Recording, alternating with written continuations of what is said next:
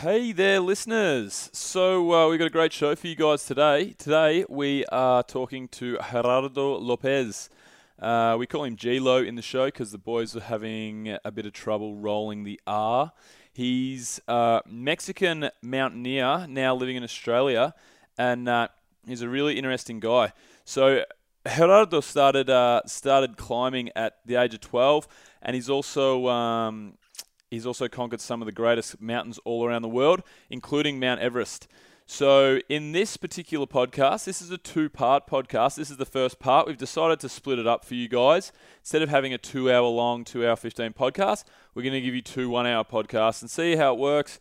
Um, we just want to see, we're still in the feeling out process of what's best for Adventure Radio and for the listeners, more importantly. So, this is part one. So, today, we basically talked to him about the summit of Mount Everest itself. We talked to him about the experience before uh, Mount Everest, all the experience that he had to go through to get up to the level where he could attack um, Mount Everest, and we also talked to him about an equipment malfunction that uh, that ended up uh, resulting in him in climbing Mount Everest without supplemental oxygen, which is pretty crazy to do. So Gerardo is a great, very highly engaging guest. You guys are going to love it.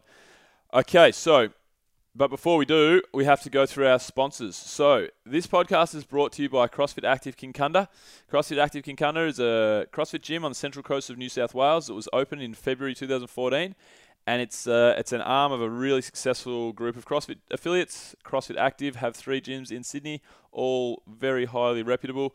And uh, Mitch uh, Burton and his lovely partner Erin are from that CrossFit Gym. They're my uh, uh, AdventureFit uh, New South Wales reps. So www.crossfitactive.com.au forward slash Kincumber for uh, more details there. This podcast is also brought to you by LocSam Solutions. LocSam is a boutique consulting and business support company focused on business consulting and commercial services. The key to their success has been through the pragmatic approach of, uh, uh, sorry, the key to their success has been through the application of a pragmatic approach combined with entrepreneurial spirit to achieve their clients' outcomes. Their philosophy is simple deliver well defined, measurable business outcomes to their clients through the engagement of subject matter experts with real world experience. They can be found at www.locsamsolutions.com.au. This podcast is also brought to you by NDO Sups, No Days Off Supplements. NDO Sups is a great supplement company uh, that Mac uses. They've got a bunch of copy here that uh, that they that I got off their website because they didn't send us any copy to read. So I'm not going to read it out. I'm just going to tell you guys that Mac, my co-host and the guy that you all love, listeners, he loves this company. He's good friends with the owner, Aaron, and uh, he swears by them. If you want to get behind NDO Sups, go to www.ndosups.com and use ADVF Radio for 10% off when you purchase. And lastly, this podcast is brought to you by Adventure Fit Travel. Tr- again, I always stuff up my own company. This uh, podcast brought to you by Adventure Fit Travel. Adventure Fit Travel is a tr- an adventure travel company for the fitness community. So, our Bali trip tickets have just finished selling, but we have a couple of spots left on our CrossFit Games trip for July this year, so don't miss out on that. Last year it was a it was a, a ball. We had an awesome time. And we've got Everest Base Camp. So get excited about Everest and the Khumbu region by listening to this podcast, and then get online and book with uh, with Adventure Fit Travel for your Everest Base Camp trip. All right, that's it from me. I now introduce you guys to G-Lo, the man, Gerardo Lopez. Now, before we do this, let's go over the ground rules. Rule number one no touching of the hair or face. And that's it! Yo! Discovery Roger, go for deploy. Where did we come from?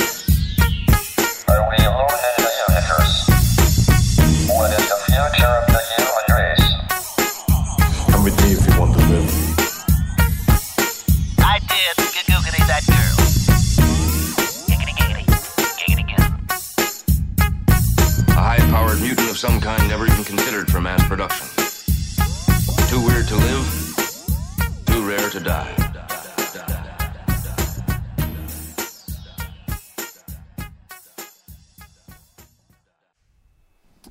Hey guys, welcome back to Adventure Fit Radio. We're sitting here with Gerardo Lopez. He's an Everest climber, an adventurer, and a worldwide traveller. I've got Mac on my left Hello. and Tommy on my right. Huh. We'll uh, we'll throw over to the G-Lo shortly, but before we do, as usual, Tommy's got his uh, tribute. Okay. Um, now, like all of the other ones, I haven't really practiced practiced this a lot, but uh, see how you go, mate. It's um in Mexicano style.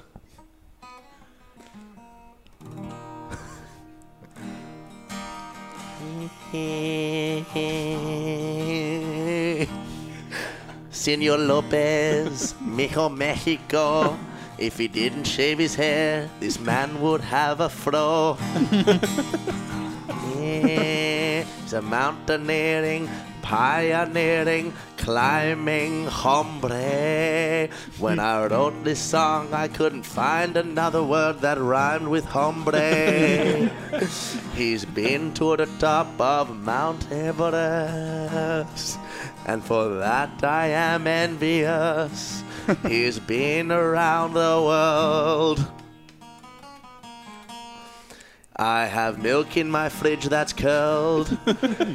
Basically, I am rambling, and the only way I can better this man is if I get into the gambling. Senor Lopez, Mijo Mexico, I'm looking forward to chatting to you, you pleasant taco. You want to talk to my taco? All right. Alrighty. So Gerardo Lopez, uh, Mac, do you want to try and pronounce? Uh, Jello. G-Lo. Very good. Gilo. Yeah, yeah. So we're gonna uh, we're gonna use G-Lo for uh, for the guys that can't roll their R's. Yellow. And uh, yeah, welcome to Adventure Radio. Thank you very much, guys. Thanks for having me. It's great to have you here. So we want to talk to you about, um, firstly, probably um, Mount Everest and uh, and all your, your climbing background. Yeah. So um, so tell us. Let's start off with.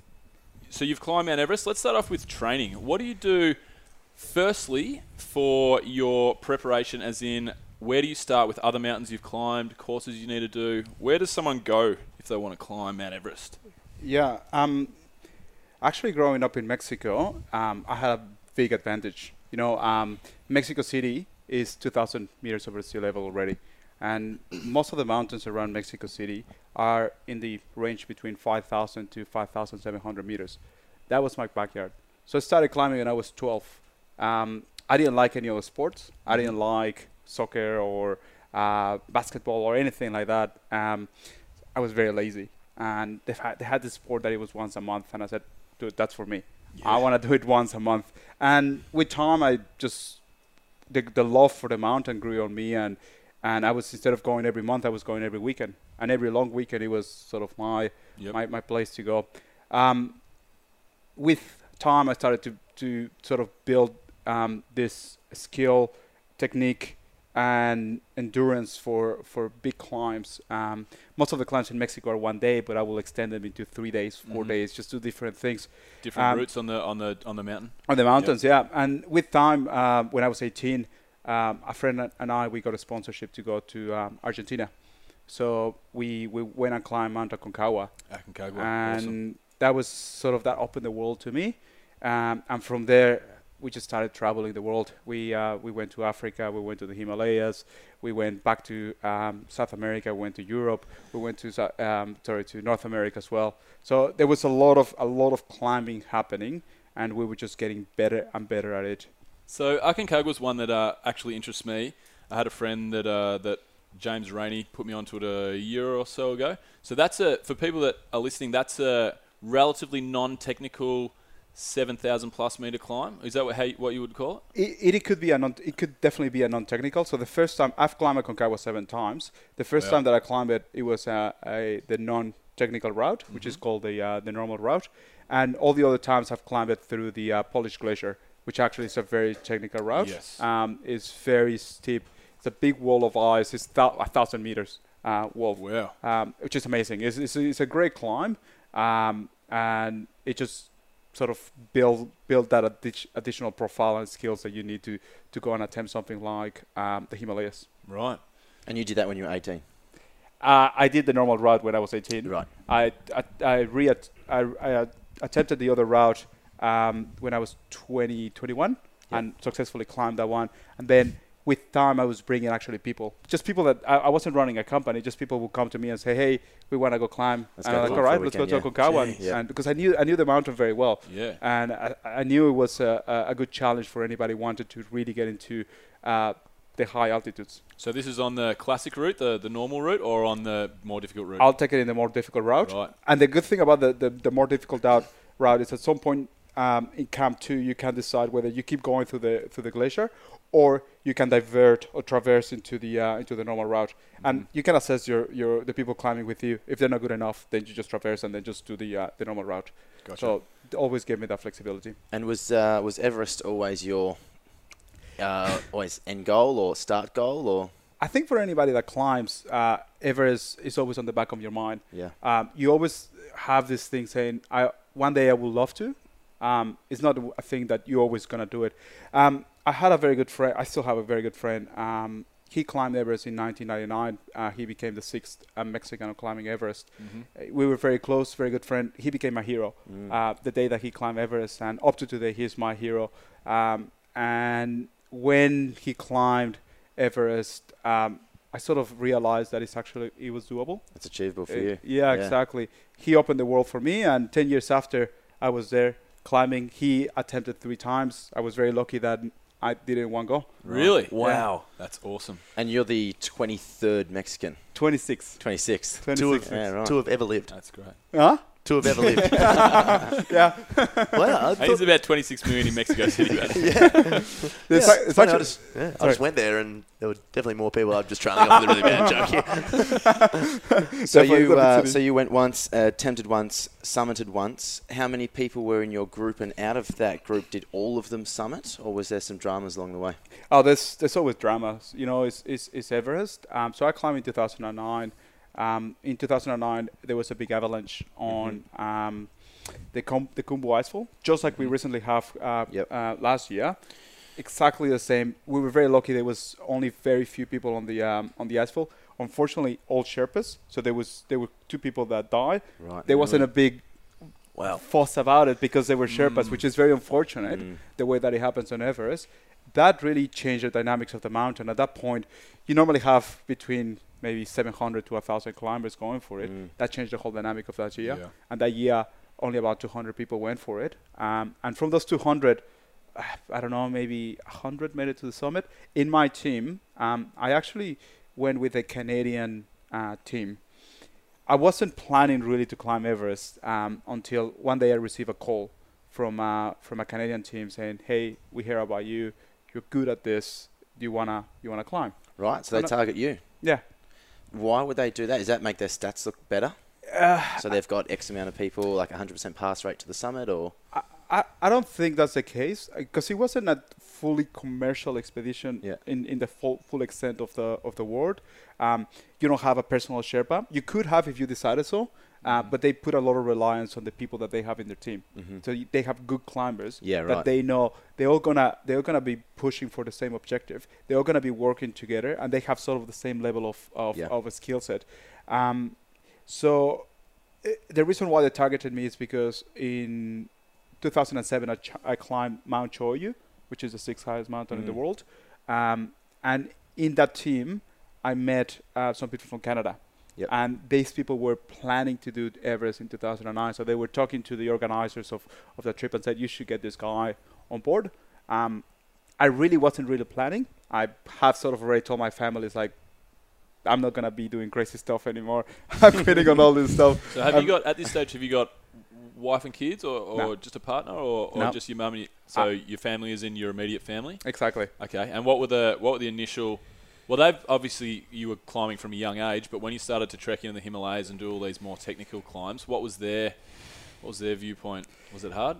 Uh, I guess for my mom, obviously, it's very hard um, because she doesn't understand mountains. My dad, he was a climber growing up in Mexico. Not not a big climber, but he knows mountains in Mexico. So it wasn't such a big uh, thing for my daddy. Actually, he was very proud of what I was gonna do.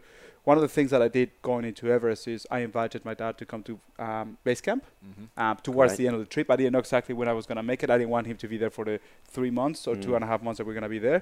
So I said, just come towards the end of the trip. I'm thinking that I will be summiting Yep. one of these days. You should come. That got him very excited. So my mom didn't have an option really than to let us go. Smart. Cool. so when you are uh, when you are on your way through the climb, so you'll go and do um, you'll go from camp one to camp two and then back down to acclimatise better, and that's what you were doing when your when your father came. Had you been up at a higher camp and then you came down to visit your dad before the summit? Is that was that what you did? Um, that was my intention. Mhm. Um, the only thing is, um, on my climb, on Everest climb, we got delayed um, because of weather. So I actually spent an extra night in Camp 4, which was very, very, very hard. Um, and on the way back, the whole plan was to, to go back from um, Camp 4 um, to Camp 2, retrieve, sorry, from the summit all the way to Camp 2 or at least Camp 3. We had to spend an extra night in Camp 4. That sort of brought a lot of delays. Um, Mhm. So my dad um, arrived in base camp on the 20th of May. I had summited on the 19th of May, but in the in going from from from the trek in the last part of the trek, there's not a lot of communication, so he didn't know. When he arrived on base camp, the first thing that he heard that it was that I had summited. Okay, that's got to be a good feeling for your dad. Oh, he Yeah. was he was over the moon. He was over the moon, and he knew by that, by then that I was uh, on my way down to camp too. so I was a little bit safer. than it So was I, I just got goosebumps when you said you summited. Tell me, describe the feeling being on top of the world. to me, it's not being on the top of the world. And let me explain why. Because um, when before I left for for Everest, at that time in my life, I was living in Los Angeles, so I had to um, fly to Mexico for a few days to say goodbye to my family. And I spent a lot of time with my friend. I had climbed Everest before. And one thing that I remember from that conversation, we spent a lot of hours uh, just talking about what was going to happen. He said, once you clear um, uh, the Hillary step, you're gonna Mm. make it. And when I clear the Hillary step, I I just couldn't contain myself. I was so happy. I was crying. I was like, I'm gonna be an Everest summiter. I cannot So- believe. This is kind of akin to like the last, the last half of a football game that it's the scores six one or in a in a World Cup. You know that this is the the part that you really need a saviour. Yeah, that's really that's cool. This is the time that you, but but at the same time, you know that you know you're gonna make it. Mm. You Yeah. know that it's all in you now. It only depends on you. No, the mountain has allowed you to now climb. Um, the weather is on your side because you can tell you're about 40, 45 minutes an hour from the summit.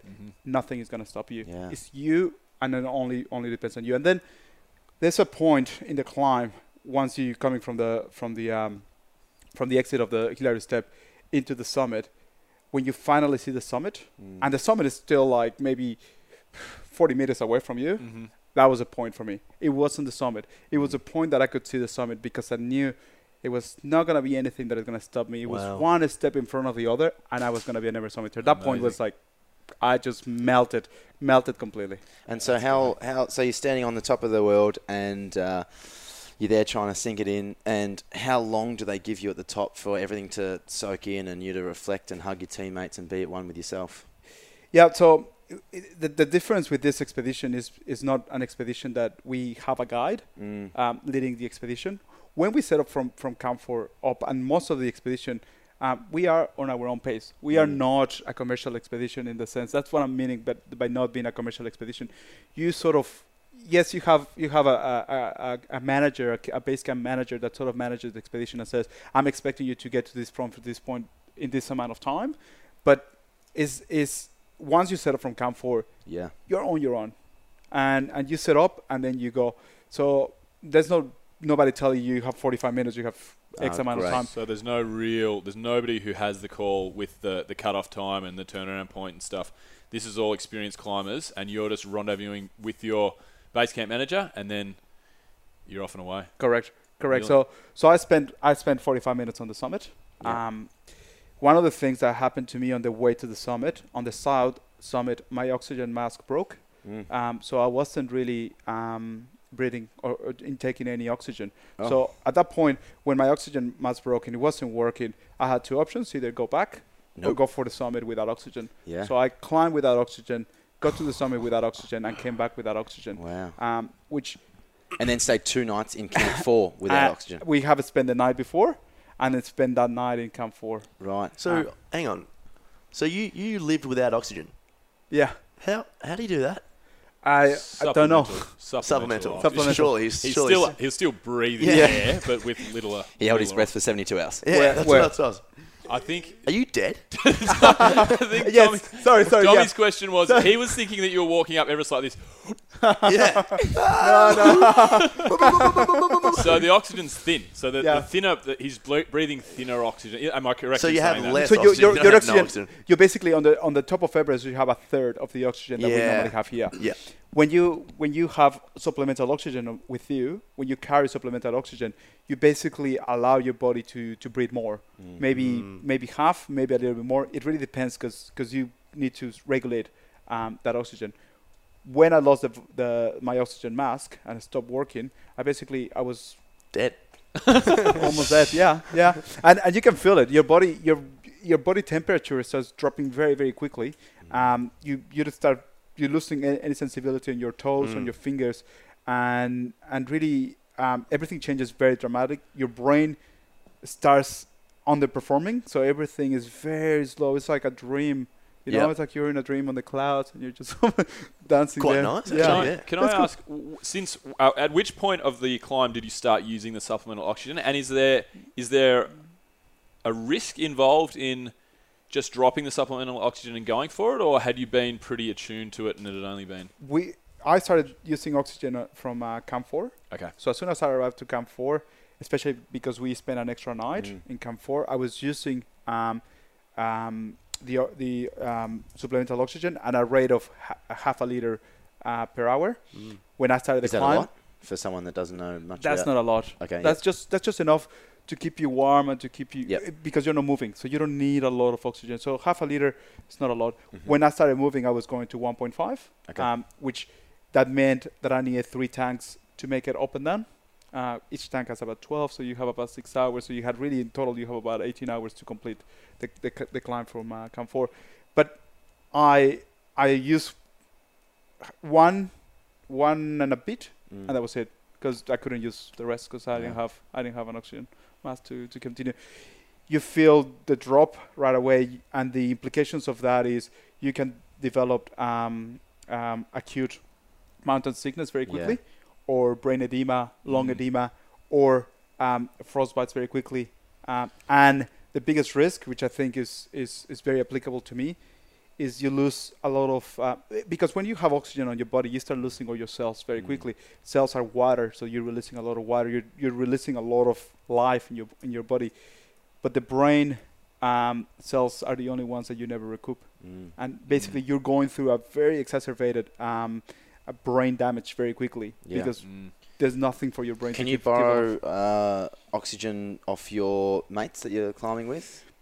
One of the one of the decisions that I that I took when I climbed Everest it was that I wasn't gonna be climbing with mates. I was gonna go with people that they were professional uh, climbers, but they were not my friends because I didn't want to have this responsibility with me of um, we going and then something happens to them and I'm trying to do something for them. Yeah, yeah, I, I get, I get what you mean there, but I, I was talking more about your your other climbing buddies. You're Um, so you're at the top. You've got forty. Well, you're forty-five minutes by yourself up there with your team, and you're going a little bit starry-eyed. Can you go, hey Joe? Can, Can can I I- plug in? Chuck us, chuck us some, chuck us some air. Can you can you charge Man, me I'm- up I'm a or? serious limb here. yeah, yeah, you definitely can. You definitely can. But um, I didn't do it. I was feeling. I was feeling. I was feeling fine. That's because you're high. Uh, so, you? so you weren't, you weren't, you weren't because really I was nervous? on They something. said no drugs We- at the top. and you just yeah, okay, there's a big sign there. yeah. no were, drugs at the were you top. ner- when when you had the malfunction with your oxygen tank? Were you were you nervous? What was running through your mind at the time, or were you pretty calm and under control? I was pretty calm. I was under control. I was in a situation where I said, I can turn back, um, and you know, I'll I'll surely be okay because I'm dropping altitude. So that's gonna help uh, my body um, recoup very quickly. So I'm not gonna run into any issues of um, or So the tank the tank was on the way down. The malfunction. no, the, the the malfunction was on the way up Yes. from the south summit. Yes. So you're still about um, 200 meters from the summit, but Gotcha. it's the hardest part. And this is so. This is above eight thousand meters. Basically, this is above eight thousand meters sea level. Or I've got the stats written down here. Or twenty six thousand feet. Yep. For American listeners, so pretty much right. So what do they call the death zone? Seven thousand meters. That's where things start to really fall apart quickly. That's from seven, uh, from 8,000 meters. 8,000, so so yes. 7,900. All right. Cool. So that's about to 25, no 24,000 uh, feet. And where's seconds. where's Hillary's step? the Hillary step is just above Just um, above that. just above the south summit. So when Okay. I when I lost my my So what was that that middle ground for you like? But where you got past that death zone area before the Hillary step, where you knew you were going to make it, were you getting a bit worried there, or you? it is it is like climbing. I, I can describe it as that because you're climbing in the middle of the night. Mm. So I started at 9 p.m. the night before. Um, so it is like climbing in the moon. Um, complete darkness. Um, because the last part of Everest is a rock formation with a little bit of ice, but mainly rock. But you're wearing your crampons. Um, the only thing that you get to see is when you get your crampon in and it's a rock and the sparks come out you, you get those Mm. lights other than that you just see the lights of your um, mates in front of you and you're just breathing inside of your um, oxygen mask so it's like You're just it has to be like literally a, it, it just has to be like a- an, astro- an astronaut you know like the Yeah. Mm. uh, it Darth has, Vader. it has yeah yeah well that like that too but or like Bane from Batman, So of which everyone knows I can do an impression. of. So you've got 45 minutes at the top of Everest. Uh, that's unplanned. So uh, you just chose 45 minutes. You're there. You've got um, minimal oxygen because your oxygen mask is broken. Describe what it feels like to be at the top. And did you spend most of that time by yourself, just taking it all in, or were you with your teammates that you've shared the last couple of months with, or the, the whole journey with? Um, and just describe the feeling, what it's like. Um, as soon as I got to the summit, the first thing that I did is I sat down on the summit, and I didn't want to move because um, it was my summit. Yeah. It was my my thing.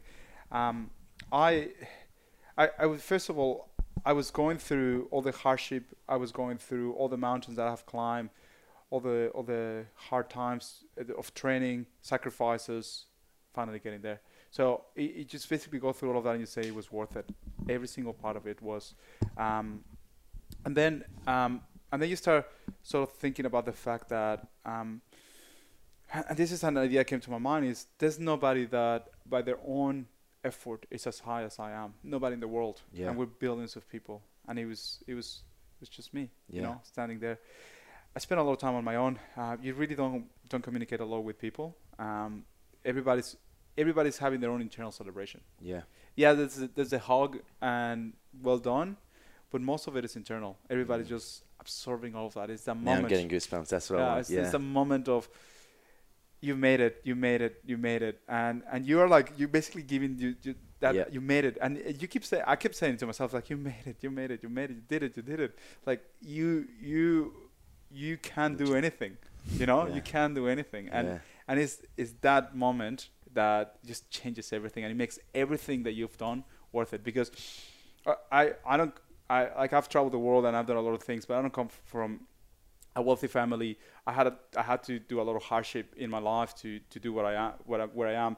When I first moved to LA, it was very hard. I didn't have any friends. I was a Mexican in LA, which is very hard. Um, I was living by myself. I didn't know anybody. It was hard. It was it was lonely, mm. and all the hardship of doing that, and then moving to London, and then moving to Australia, and doing all that, you know, mm. pays off. Mm. Pays off, and, Yeah. and it's all that building in and saying, "You've done it." And how long? How long did the the high last? And how has it changed you as a person? I think that the, the hype last, I, I, at least on me, last for a year. Yeah. I was, I was in the top of the world. You know, it changes you. I think, and, and because I was on the hype, it, it changes you in in the sense that um, you've done everything. You know, and and it's dangerous because you've done everything, and and and the, the dream of my life has been achieved, which basically makes you not realize that everybody has dreams, and their dreams could be very small and could be very minor, and they reser- they deserve the same level of respect as climbing Everest. But you don't because you're in your hype, you're in your cloud. Yes, Everest. Wow, everybody talks about Everest. It took, took me about a year to figure out that that wasn't the way. Um, that really, everybody has a dream. Everybody has an Everest. It's not the actual mountain, and everybody deserves the same amount level of respect. And that's I think when you actually change into a better person. It wasn't the hype. Mm. The hype. It was just hype. Yeah, I understand that. that that's really uh, that's really good. I've just got a quick um, addition to what Max said, and I really don't want to sound like I'm bursting the bubble or anything, but I, I just don't understand how how you can have all these thoughts. I mean, obviously, you know, getting to the top of the mountain is insane, but you know, you've got the next part. I mean, you're only halfway there.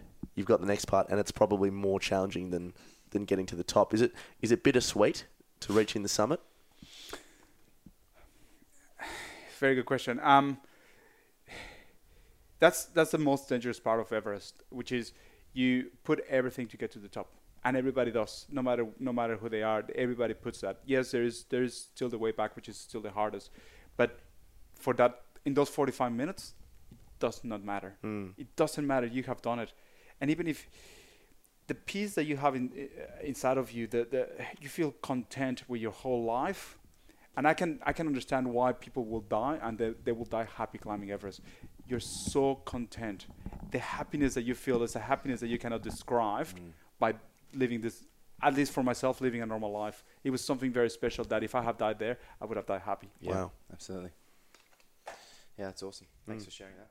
So, to, for the people that are listening at home that aren't so aware of what the Hillary Step is, that's one of the most treacherous parts of the climb. Explain to people why that's so difficult and why it's the last frontier to pass before you're at the top. Yeah, um, it, it is because it's this massive rock that uh, it has to be maybe four meters tall, and there's no other way to pass. You have to go through the rock.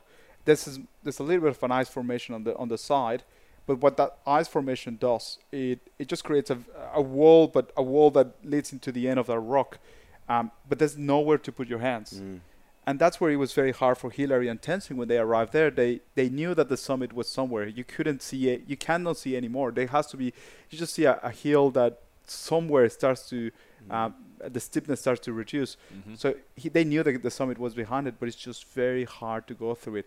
Plus, 8,000 8,600 meters. You're not thinking straight. You're not thinking straight, and you don't have the same abilities that you normally have. You can't remove your gloves and say, "I'm gonna try this rock." You, you're gonna freeze your, your fingers right so away. is there ropes and pulleys uh, attached that you have to, you know, you can climb over, you can attach yourself to, and And and one of the situations that ha- that now has evolved with uh, the Hillary step is there's now too many, and there's some of those ropes and pulleys that are dated 20 years ago. oh yeah, right. They are rotten, you know, Mm. and people either have died pulling the wrong one. Oh. People have died. Um, they have um, basically hanged themselves because um, they there's too many ropes, and then they get confused and they flip over and they just end up hanging up themselves. Really? Wow. There's been there's Do been they a mark the ropes? Is there any kind of safety procedures? They mark the ropes in uh, inefficient or, or inactive ropes and stuff like that. it, they they normally try every year they try to use a different color um, and and you can tell because you're li- you're taking one and you're going through that the problem is again it's 8600 meter your brain is not working Mm. you're basically you're basically everything takes time if somebody goes and asks you how much is 2 plus 2 you'll be like uh, 4 Me and, me and Mac Why- made it up to base camp. Uh, that's how we met, actually. Oh, not how we met, but how we became Mm. good good buddies. That Yeah. was uh, that was about a year ago, and so we got up past five thousand meters, and we were playing games of chess every night, and at, uh, in Namche Bazaar and at the at the earlier points of the track, the games were sharp. Some Yeah. really good moves going on, and then towards the top, it was You're just just like, how did I not see that? you know, Where'd that come from? Ten Yeah. minutes, ten minutes in between moves, and y- your brain, you just realize you're having a really, really tough time processing anything. Like you could tell, um, my brain doesn't feel right. And that was only at five thousand. That's insane. I Imagine definitely 8,000. don't need to go to Everest to do that. no. I don't know what's going on right but now. sounds sounds silly. Why why don't they just cut the old ropes off? Why confuse the situation? it's the same it's the same question as to why they don't bring the bodies down it's too much effort you you basically anybody from the sherpas to you to the top climbers in the world once you get into the dead zone you are fighting for your life Right. the last thing you want to do is to stop and trying to do something different that is Yeah. not getting to the top and get it out Yep. as soon as possible. I agree with you. I think something needs to be done, um, but nobody has said, I, "I'll put my hand my hand Mm. up for that." It's a lo- it's a big effort. There's fair also enough, a bit fair of enough with the bodies. The bodies, I mean, it's very hard. You don't want to disrespect the body and throw it down, and you can't really carry it down. But ropes, Yeah. a little bit Yeah, and of chop them off, chuck them in uh, your backpack. You also need to remember that um, Everest has become very commercial. Yeah. um, and there's a lot of like you do this, you do the other, and um, and all the all the expeditions get together and say, all right, I'm putting one Sherpa and 100 or 200 uh, meters worth of rope, and they divide the work. But then there's no this of like I'll do the extra because It's not if- totally necessary. Exactly yeah. because if I if I do the extra, are these guys gonna do the extra? Maybe not, and it becomes very political, extremely Yeah. political, and that's one of the things why um, Everest is changing. It has changed a lot, and that's why we have all these issues now in this in the in the past years of accidents, bottlenecks, all this stuff, and a lot of fighting and a lot of politics. Mm. So with um with from with your trip from the start to the finish, you had um you had the the oxygen mask problem, and then obviously, am I correct in saying that the Khumbu icefall is the most dangerous part before the death zone? Um, then obviously Hillary Step being just at that altitude is going to put your body at risk for you, you've only got a short amount of time. What was the scariest moments? Was there anything that you really had to try and control your mind? Was there any times where you were really nervous or really stressed? I think there's there's there's many times, as you said, the Khumbu icefall is dangerous. Do you want to explain that to people as well? Because Yeah. that's a it's a really interesting place, and it's I think people that are listening will be really keen to. Yeah, definitely. The, the, the Khumbu icefall um, is is that it's an it's, it's a it's a it's a fall, an It's ice glacier. fall. So if it was Mm. if it was water, it would be a drop of a thousand meter of water. Oh, But it's not. It's ice. It's ice that is dropping. Ice moves uh, because during the day it melts inside of the if the glacier. During the night expands. That means these blocks of ice start falling on each other. The f- when you first arrive on base camp, the, the the only thing that you c- can hear at night is just blocks of ice crushing on each other. They, you get used to it. You know, you get used to it. But it's just It's like loud too. it's loud. It's like, am I gonna die? Where, where am I? You, you wake up like in a the middle big of the night. gunshot. Crack. Yeah, but like, yeah, and it depends how, how far it is from you. But you- sometimes it's like it could be like fireworks on Oh, the yeah. distance. Sometimes it's like really you can Yeah. feel far gone right next to you. With time, you get used to it, and then you That can. gives sleep. me up. Like I get excited. I- Yeah. yeah, I like Yeah. that. Yeah. Um, but then once once like you are inside of the icefall, you have you have no idea if you're gonna be next one. Yeah. You know, and you see chunks of ice uh, the size of a car, a trailer, or a house just hanging from nothing. you know you have to go underneath the thing, and you're like, if Oh. this thing gives in, so your heart is always pumping, and you know you have to go fast. I think it's a natural reaction. You know, you have to go fast. Doesn't mean Yeah. that you're gonna be safer by going faster, but obviously you want to spend the less time Yeah, on the absolutely. asphalt. So that's what about the um, what about the ladder crosses and stuff? Yeah, I was just that's gonna the, ask that, So yeah. that's the when you see everybody sees the documentaries and the movies that they made on Everest. That's obviously what people think of on, uh, when they think of the ice icefall and they think of the risks because that shit just looks insane. You know, you've got and so how many of those those um, ladder crosses over the crevasses? How many of those do you ha- actually go through on the on the? I mean, it's going to be different every year, I imagine, but it will be different every day. every so day. remember, every day the icefall is crushing. So every day in the morning when you go into the icefall is going to be different. yes, Now, my my team and uh, we, we were one of the first ones because we wanted always to be on the icefall when it was still very cold. That meant we can um, avoid a lot of that change in temperature Less inside movement, yeah. and less movement of the icefall. It's at Um, the start of the season. No, so, sorry, like 4 a.m. in the morning, 3 a.m. Oh, in the okay, morning yep, we'll leave. yep. A, a lot of the collapse will happen as soon as it starts getting very cold because that's when things freeze again, Mm. and then all the collapse, and then a few hours later it stops. So that's where we were going up. That meant everything had changed. So a lot of the cases we have to take different routes. We have to um, get um, additional routes or, or ropes or get a ladder, move it from here to here. All in the dark as well. Yeah. 4 a.m. Yeah. And some of some some That's of the gnarly. Not in the, in the morning Not for me. in the That is morning to me. That's so good. some of those ladders will be completely crushed. You You know, Really? Yeah, because they they got destroyed. Two you know, fixed points and the and yeah, okay. or the crevasse the, is the crevasse closed. That would be scary to see that shit. It- morning. it is- All your ladders are just. It is Or crazy. no, or you're on one side and you the, all of your team is on the other side. like, hey, and then it goes and you're stranded. Well, I'm boned here. well, one of the things that happened to me is I was crossing one of the ladders um, in one of those mornings, and the other side gave in. So Really? I was the, the ladder went into the crevice. Um, we have an, an extra um, rope, um, so so the ladders uh, get get um, anchored into each of the sides of the um, of the crevice. But there's another one, another rope that for safety Yes. that that crosses the thing. So I end up hanging in a crevasse um, just from the rope and then trying to get to the other You side. did? What? Yeah, yeah. really? Yeah. So you were crossing the ladder. and the ladder and the ladder gave in into the crevasse. No way. No way!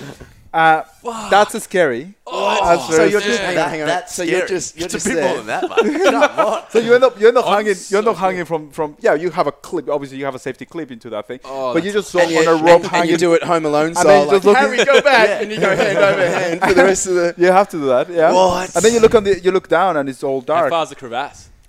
You can't tell it's black because it's hundreds of thousands of meters and you can't see the end that's why it's so black Have you seen, the, um, the light Shrek? doesn't penetrate What? which one Uh, the first movie, Shrek. is there a crevasse Yeah, there's a there's a big crevasse where like they're going over the, the volcano. Oh, and yeah, then yeah. the donkey. You were the donkey. yeah exactly insane. freaking How does it feel to be a donkey? you know you know in Mexico uh, we don't have burritos yeah. Um, everybody in Australia. and You have some people, burritos, People don't think that burritos is Mexican food. If you go to Mexico and you ask for a burrito, you get a donkey. Really? But I asked for Somebody will pull that donkey. It's like, this, here's your burrito, sir. Here you go, gringo. Yeah, Enjoy exactly. your burrito. I, I recently just went to Puerto Vallarta and Guadalajara, Yeah. and I d- definitely didn't get a donkey. I got I got It's because we're in Puerto Vallarta. It's the most Ma- Americanized maybe, part maybe, of Mexico. maybe probably you true. went. That- you yeah, maybe that's- exactly. Maybe, maybe you went to a gringo restaurant. Yeah. yeah, yeah, hundred percent. I am a gringo. no, you're not a gringo. You're not from the US. no, that's true. Do you I know? Um, yeah. I I uh, I spend a lot of time in Mexico. I've been there twice. I've been I've spent probably about ten weeks in Mexico, He speaks fluent Spanish. and uh, I don't speak fluent Spanish. I can speak a little bit of Spanish, Go on. but um, what? Gi- give us something. Oh, well, haven't we already heard Yeah, from yeah. other- Give us a, give us a shot. Hola, Gerardo. Uh, ¿Qué tal? ¿Cómo estás? Yeah, bien, bien. Y este es uh, nuestro tercera uh, podcast. Ah, muy bien. Yes. ¿Y cuántos más? Ah, muchos más. Excelente. Hace. No, no hace. Definitely quizás- scripted. Yeah, yeah. No, quizás, Asi. quizás un año más. Muy bien. Me parece excelente. That's a shittest conversation. No, all, it's good. all I heard was good, very good, muy bien. Hey, how are you? Yeah, good. stuff. He, did- he did very well. Yeah. He asked me He did about very well. um, he asked me about how am I um, how are you and I just started talking about the podcast. Yeah. I said, how much longer are you going to do it? We said we're going to do. I said we're going to do it one more year because that's so we're done after a year. Because that's all I know. yeah, but um, Can't count to two. but I, s- I spoke. Uh, I mean, I, I was in Mexico for a couple of months, and I learnt very early on. So I was getting called Gringo by everybody. Hey, Gringo, and and I learnt very early on. Somebody told me make sure that everybody knows that you're not a Gringo. Yeah. So I'd, I'd as soon as someone would call me a Gringo, I said, No, no soy Gringo, soy Australiano, which is no, I'm not a Gringo, I'm, a, I'm an Aussie. And then everyone would be like, Ah, Australiano, yeah, Kanguru, Kanguru, and uh, and it was awesome. But because there's quite a rivalry, and they really do. Gringo's a derogatory term, really. Yeah. It's it's a lot of people say it in in good, you know, in good uh, good spirits, but it's kind of it's a derogatory term to the Americans. So you want to make sure you want to clear it up. You Hey, walk man. around with your cork hat and Aussie top. sleeve tattoo. Yeah. so yeah, it's interesting. Yeah, I only learned when I was there. I only learned one expression, and that was uh, "Disculpe, señor. Yo quiero ir a baños, por favor." Does that, that's very mean what I think it means? Yeah, that's very good. Oh, good. I I do need the toilet. Yeah, exactly. very good. Not now. You've done very well. I'll let you know. should we um while we're taking a little bit of a break from the meaty stuff, you want to head over to good, the bad, and the science? I certainly do. Do you want to? Do you want to give us a jingle? The jingle's out. Oh, the jingle's out. Yeah, I've had some real bad reviews on the jingles. Whoa. Right? I really Yeah. like. Okay. Give the man the sense. There it is. No, Seriously, people didn't like it. Oh, that really? suck. No, People I don't. don't you think they- suck. It's pretty like loud and whiny jingle. it is quite a loud jingle. Anyway, let's do it. Let's do it. What do you got? So uh, I have firstly a quote The uh, the good thing about the science, um, Monsieur Senor Lopez, is um, is basically we do some segments. Um, the good, maybe a current event or something that um, that's positive that we like to talk about. Did you say Miss Your Senor I, Lopez? I fucked up badly there. Senor Lopez. Miss Your Senor. the one thing I love about being on the show is that you always let me know when I fuck up. it sucks. Oh. Sorry to cut you off. That's right. Um, so this is a quote um, by George Mallory in 1924, and it's it is clear that the stake, the mountaineer, risks to lose. Is is is excuse me? One more time. Just another one, Tom. Miss Your Senora. And uh, what do you think about that? so it is clear that the stake the mountaineer risks to lose is a great one with him. It is a matter of life and death. To win the game, he has first to reach the mountain summit, but further he has to descend in safety. The more difficult the way, the more numerous the dangers, the greater in his victory. Um, now, I read this and I learnt about green boots. Do you know about green boots? No. So Green Boots, um, there's a shelter. So Green Boots is basically this this man that died um, on the uh, close to the summit, I believe, or, or near the summit. And um, apparently, according to this article, about 80% of people take a rest at the shelter where Green Boots is, and it's hard to miss the person lying there. Um, so my question was, um, actually, let me give you a little bit of background um, about it.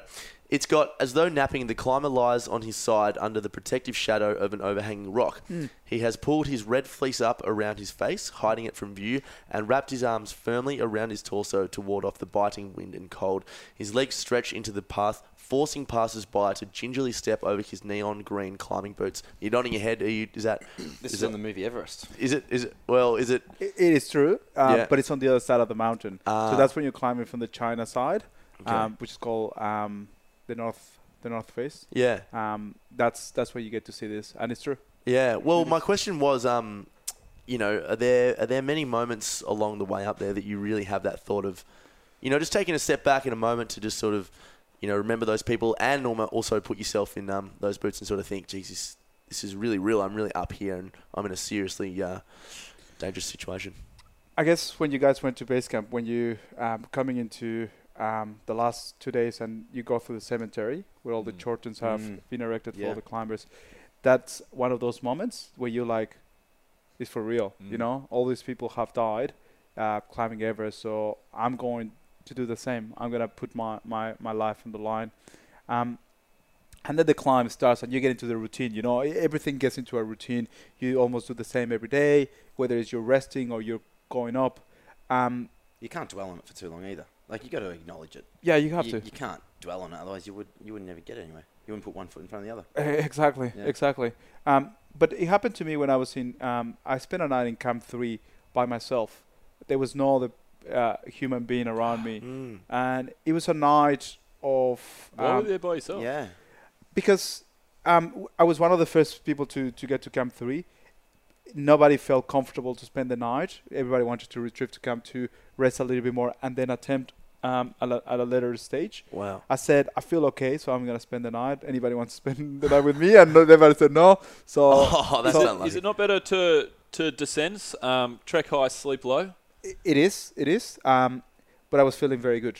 I was I was feeling very very strong. Um, and I know my body very well from climbing before. So I've been I don't know eight thousand before. I've been at seven thousand before. So it's seven thousand three hundred.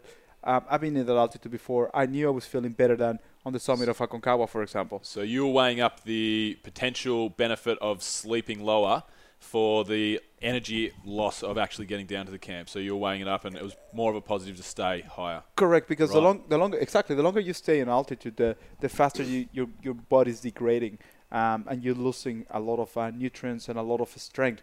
Uh, you you're not gonna recover it. No. It, that, that's y- to recover it. You need to go back to sea level Mm. and be eating like a pig to actually get back to, to that to that level and start going in your training again. You're losing muscle. You're losing everything.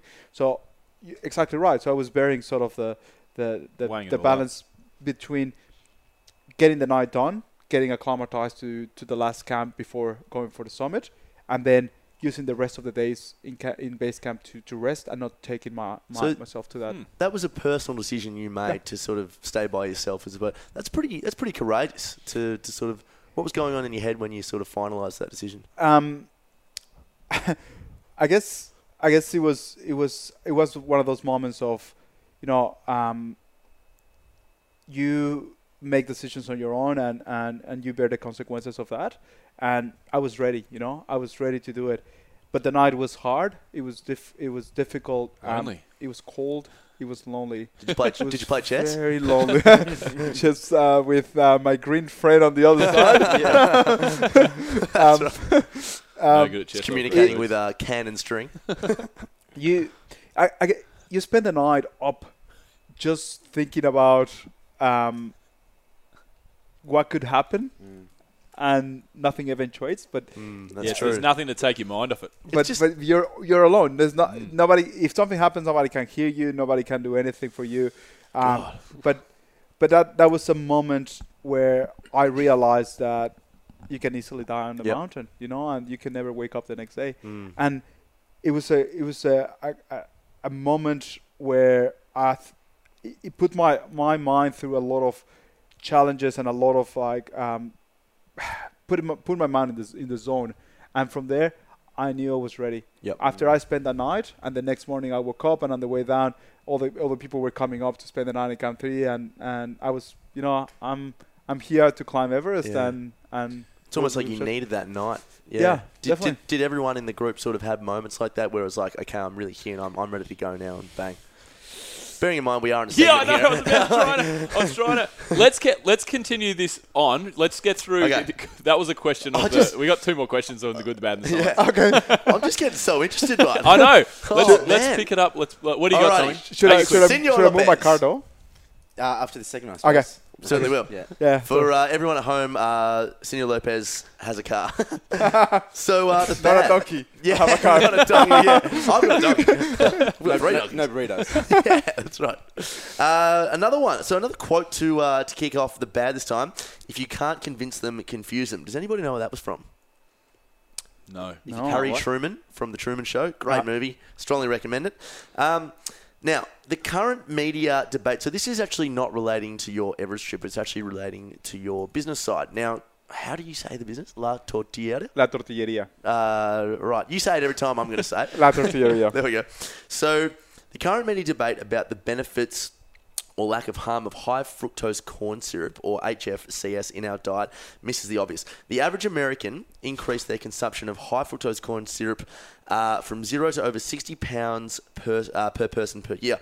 The article went on to say the goal of the corn industry is to call into question any claim of harm from consuming high fructose corn syrup and to confuse and deflect by calling their product natural corn sugar. And the article is, is very biased and it goes on to say that's like calling tobacco in cigarettes natural herbal medicine.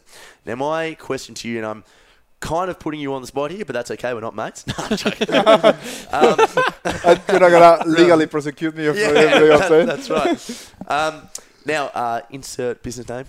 La tortilleria. I apologise for that. Uh, there would be great amounts of corn usage, I imagine, in your in your products. Um, is this something you think about? Do you use high fructose corn syrup, and how do you go to, um, I guess, make your, your food as, as, as healthy and, and high quality as it can be? I'm not aware of us using uh, fructose. Um, basically, what we do in our products is we use corn, but corn as maize, not corn as sweet corn. Ah. So it's very different. Just for the record, uh, sweet corn didn't exist. Um, maize was it comes from Mexico. All corn comes from Mexico, just like tomatoes and pineapples and chocolate and vanilla and many other things come from Mexico. Um, and when when maize was domesticated into what it is now, um, at some point in, in its time, it was domest- it was changed biologically to exist as sweet corn, and it stopped being a cereal and became a vegetable. There was something in there. In Mexico, we don't consume uh, sweet corn. It's it's a U.S. thing, and has spread around the world. So when when I go to restaurants here, or when people talk to me about corn, and they bring this yellow thing that is very tender and very nice, I'm like, I've never seen this in my life. No Mexican. Yep. We don't do this. We use corn as a cereal. Um, I know. I know. Sorry, does it still look the same? no. Right. What, what does it What does it look like? It's uh, bigger, Yeah. and the um, the you still get the kernels. the kernels are bigger as right. well. And what colour? Uh, white. Right. And you have that with milk. I was being. Well, cornflakes cornflakes actually uses maize. Yeah, they no. u- they don't use uh, sweet corn, but yeah, No, I was- it I goes, it I goes- was but it silly. is. But, but, no, what but do you but mean by cereal though? How do you how do you eat it? Um, it's like wheat. Wheat is a cereal. Yeah. So wheat is a cereal. Uh, rice is a cereal. Corn is a cereal. So corn, it's a- maize. a grain. It's a grain. Yeah, Yeah, yeah, it's a grain. Oh, yeah. yeah, yeah. okay, right, Yeah, yeah. I'm still Sorry. confused. yeah, yeah. I'm not. Let's uh, let's get the, let's get the science out. Let's get back into some Everest The science. Yeah, I apologise for this. I'm trying, to That was a here. tough question. The uh, it was a tough question, but you answered it very well. Um, the science. Uh, early members of the human genus had a flair for preparing sliced wild game tartare. A new study suggests the meaty diet. what? What does that even mean? I don't know. It's apparently, apparently it's a place just off the coast of South Australia. um, a new study suggests the meaty diet may have literally changed the face of Homo evolution and enabled advances in talking and walking. Bill's cracking me up. Um, so, uh, my question is: the article goes on to say evolutionary shrinkage of bones and muscles involved in chewing affected other parts of the body. I've completely lost it here. Um, what is this? Come on. I don't know. I love the science, I but what's going apologise. on here? So basically, we've actually been able to find a place in history where evolution started to change, and you can actually see the change in biology from that. So the article is saying when we started to eat meat, we started to preparing it. We started to prepare it differently, and we started doing all this sort of thing.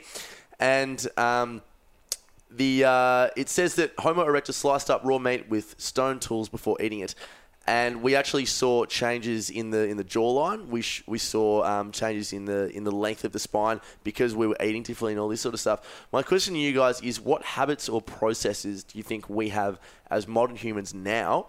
Uh, uh, done or made that may very well change the course of our evolution in the future. And a really good example of this, guys, is um, which you can use or elaborate on is sitting at a desk for a long time of the day. You know, we're just we're, we don't need to be as physical. And do you think we're going to start to see that, Bill?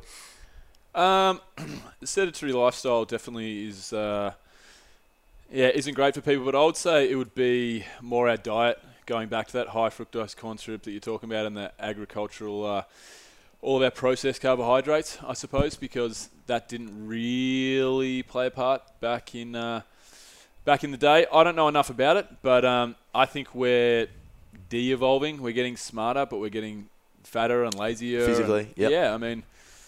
Yeah, so I mean, I don't know enough about it to comment too much further. Sure, Malcolm.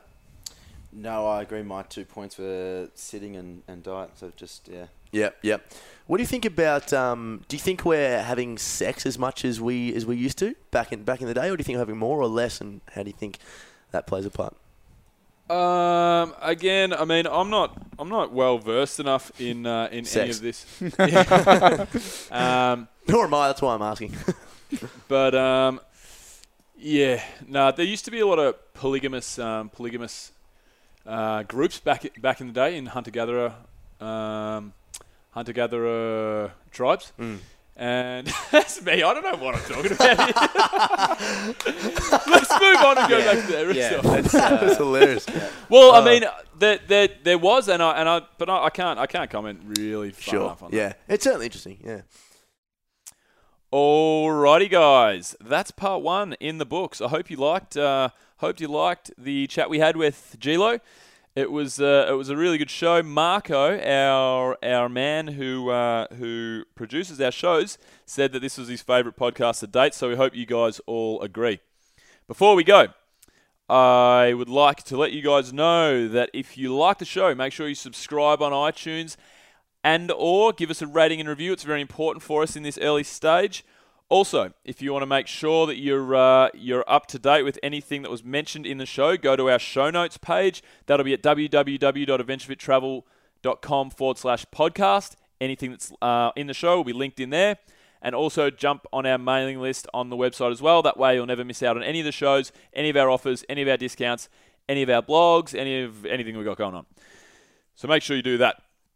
And we'd like to thank our sponsors. So, our sponsors for this podcast CrossFit Active, Act, uh, Active CrossFit Active Kincumber on the central coast of New South Wales. Head to www.crossfitactivekincumber crossfitactive.com.au slash kincumber. Fuck me.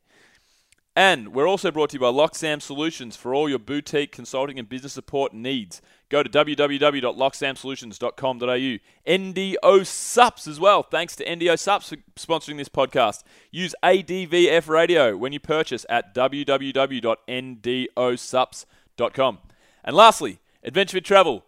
Get on board, come with us to Everest Base Camp this September. You won't be disappointed. Thanks, guys. That's it from me. Peace.